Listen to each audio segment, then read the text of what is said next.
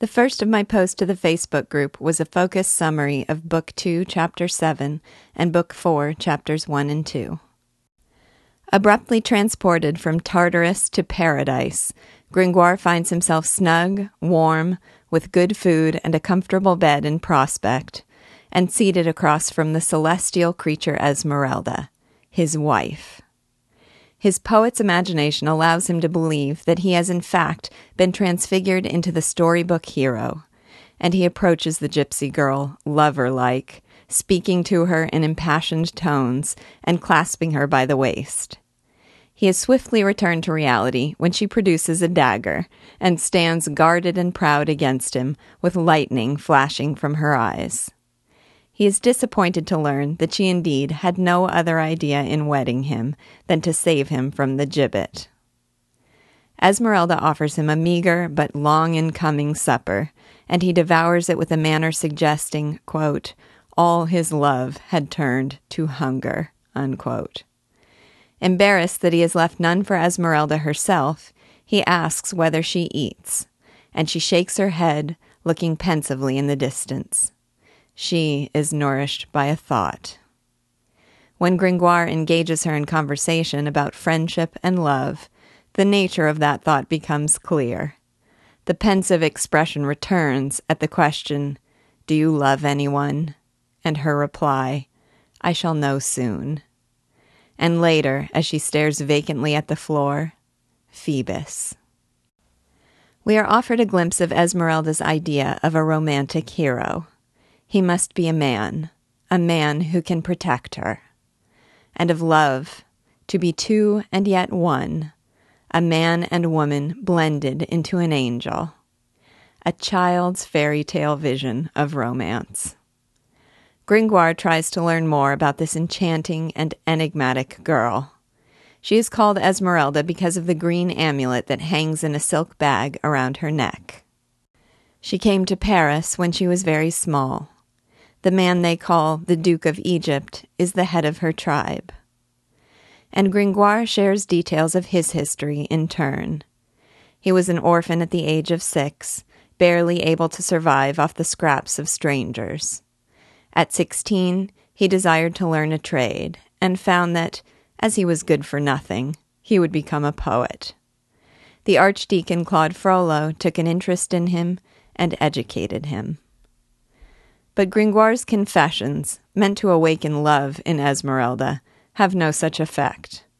She is consumed by only one thought Phoebus. And when Gringoire is not looking, she disappears into the night. We are then taken still further back through time to Quasimodo Sunday, 1467. A foundling has been deposited on a bedstead in the square outside Notre Dame Cathedral. With a tone of dry but scathing humor, Hugo exposes the unreason, superstitions, callousness, and cruelty of the Parisians who stop to examine the grotesquely deformed orphan. In their eyes, it is a monkey, a monster, a sorcerer, a demon, and these godly spectators decide that it ought to be burned at the stake. Then Claude Frollo, the archdeacon, later to be Gringoire's tutor and benefactor, as well as Esmeralda's melancholy audience and apparent kidnapper, emerges from the crowd, declares he will adopt the child, wraps him in his cassock, and bears him away. We are then given a glimpse into the history of this fascinating and mysterious priest. His early life was scholarly, solitary, and somber. He was a sad, serious child with few friends and disinclined to play. His parents destined him to enter the ranks of the clergy. He was trained in Latin and educated in a convent. At the age of sixteen, he was already a master of mystical, canonical, and scholastic theology. Having mastered theology, he dove into decretals, papal decrees of canon law, then into medicine, and then into the language arts. With the arrival of the plague, he was, quote, rudely recalled from scholastic dreams to reality. Unquote. His parents died, and he was left sole caretaker of his baby brother, Jehan, and became filled with a devotion that was, quote, a strange, sweet thing to him who had nothing but books before. Unquote. The man of intellect had discovered his heart, and this love became a new and all consuming identity. Thereafter, his studies were a means to an end, the end of his brother's future. It was for little Jehan that he pursued his clerical calling and made himself answerable to God and it was from this devotion that he adopted the orphan humpback as a sort of, quote, investment of good works in his little brother's name, unquote. He baptized the child Quasimodo, either to commemorate the adoption day or because this one eyed, humpbacked, knock kneed child was the physical embodiment of an apology. The second of my posts to the Facebook group was called Claude Frollo. The character of Claude Frollo is compelling from the start. His sober seriousness by comparison with his riotous peers. He was uniquely able to resist the childish temptation to, quote, tease the bursars of the college dormans about their shaven pates, unquote. The intensity of his intellectual ambition. Quote, the first scholar to be seen, glued to a column, directly opposite the speaker's chair, armed with his inkhorn, chewing his pen, scribbling on his threadbare knee, and in winter blowing on his fingers to keep them warm. Unquote.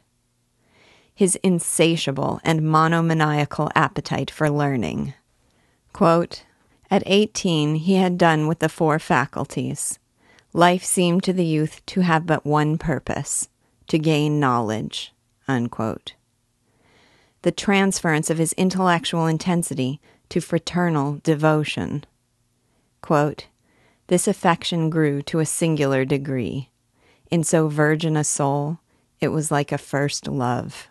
Unquote. His ominous misapprehension that this was the only love he would ever need.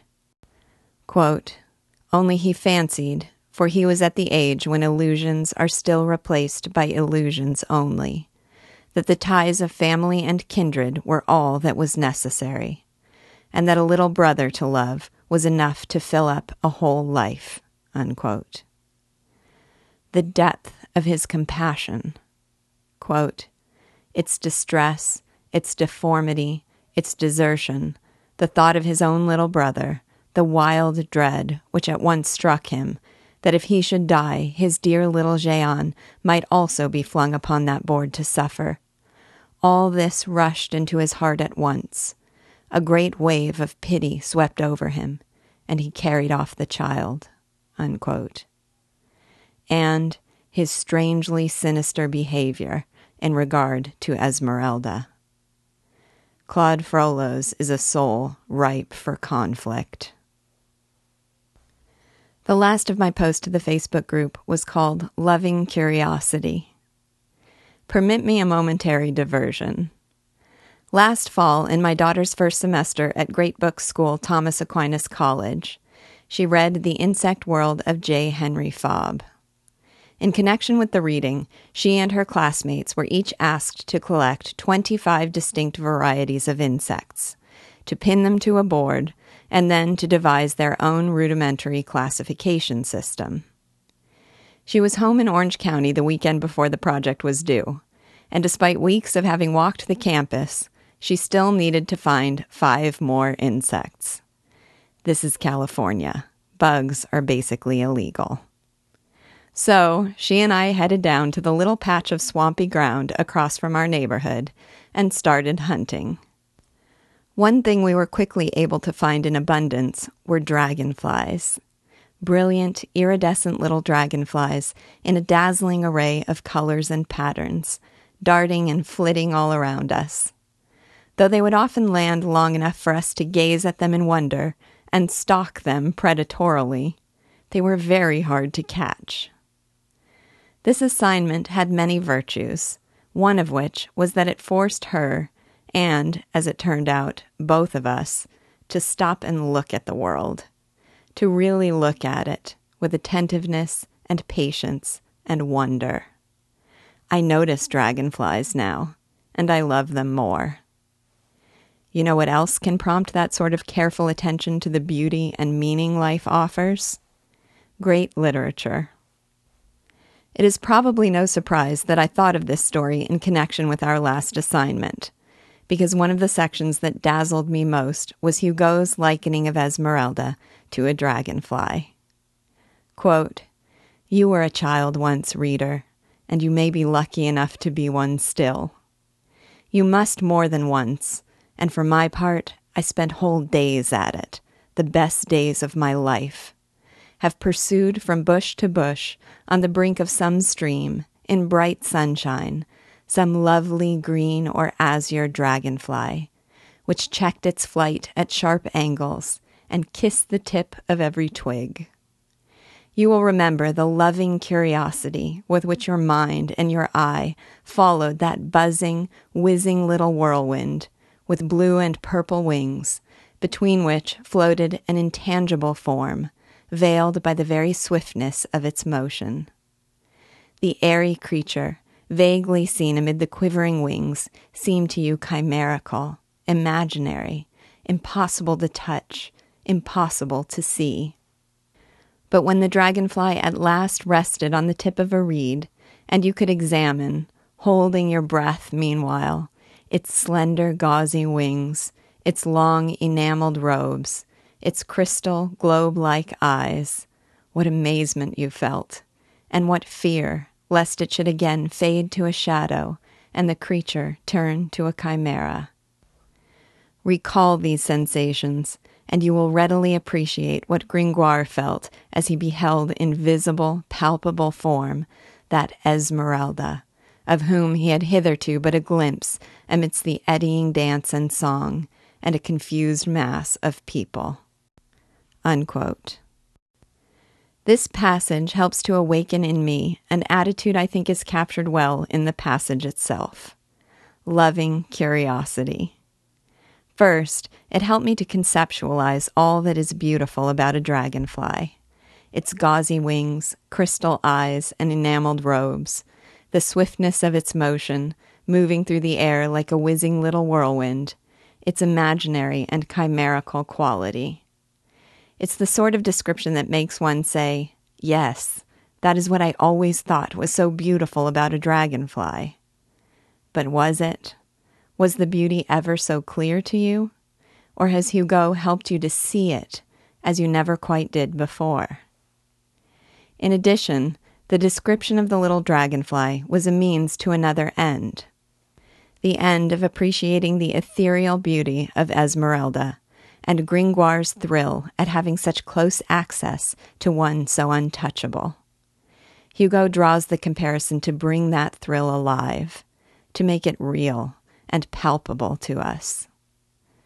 And finally, by sharpening our vision of the dragonfly, and by drawing a connection to the thrill of access to the inaccessible, we learn how to find the beauty and the meaning in our lives. We learn how not just to see dragonflies and the metaphorical meaning of dragonflies, but to see and to find metaphorical meaning per se. We learn the habit of looking upon our experiences with loving curiosity. I know I'm grasping at a somewhat intangible idea, but I hope this offers at least a passing glimpse of it before it fades to a shadow, and that we will see it light upon a twig again.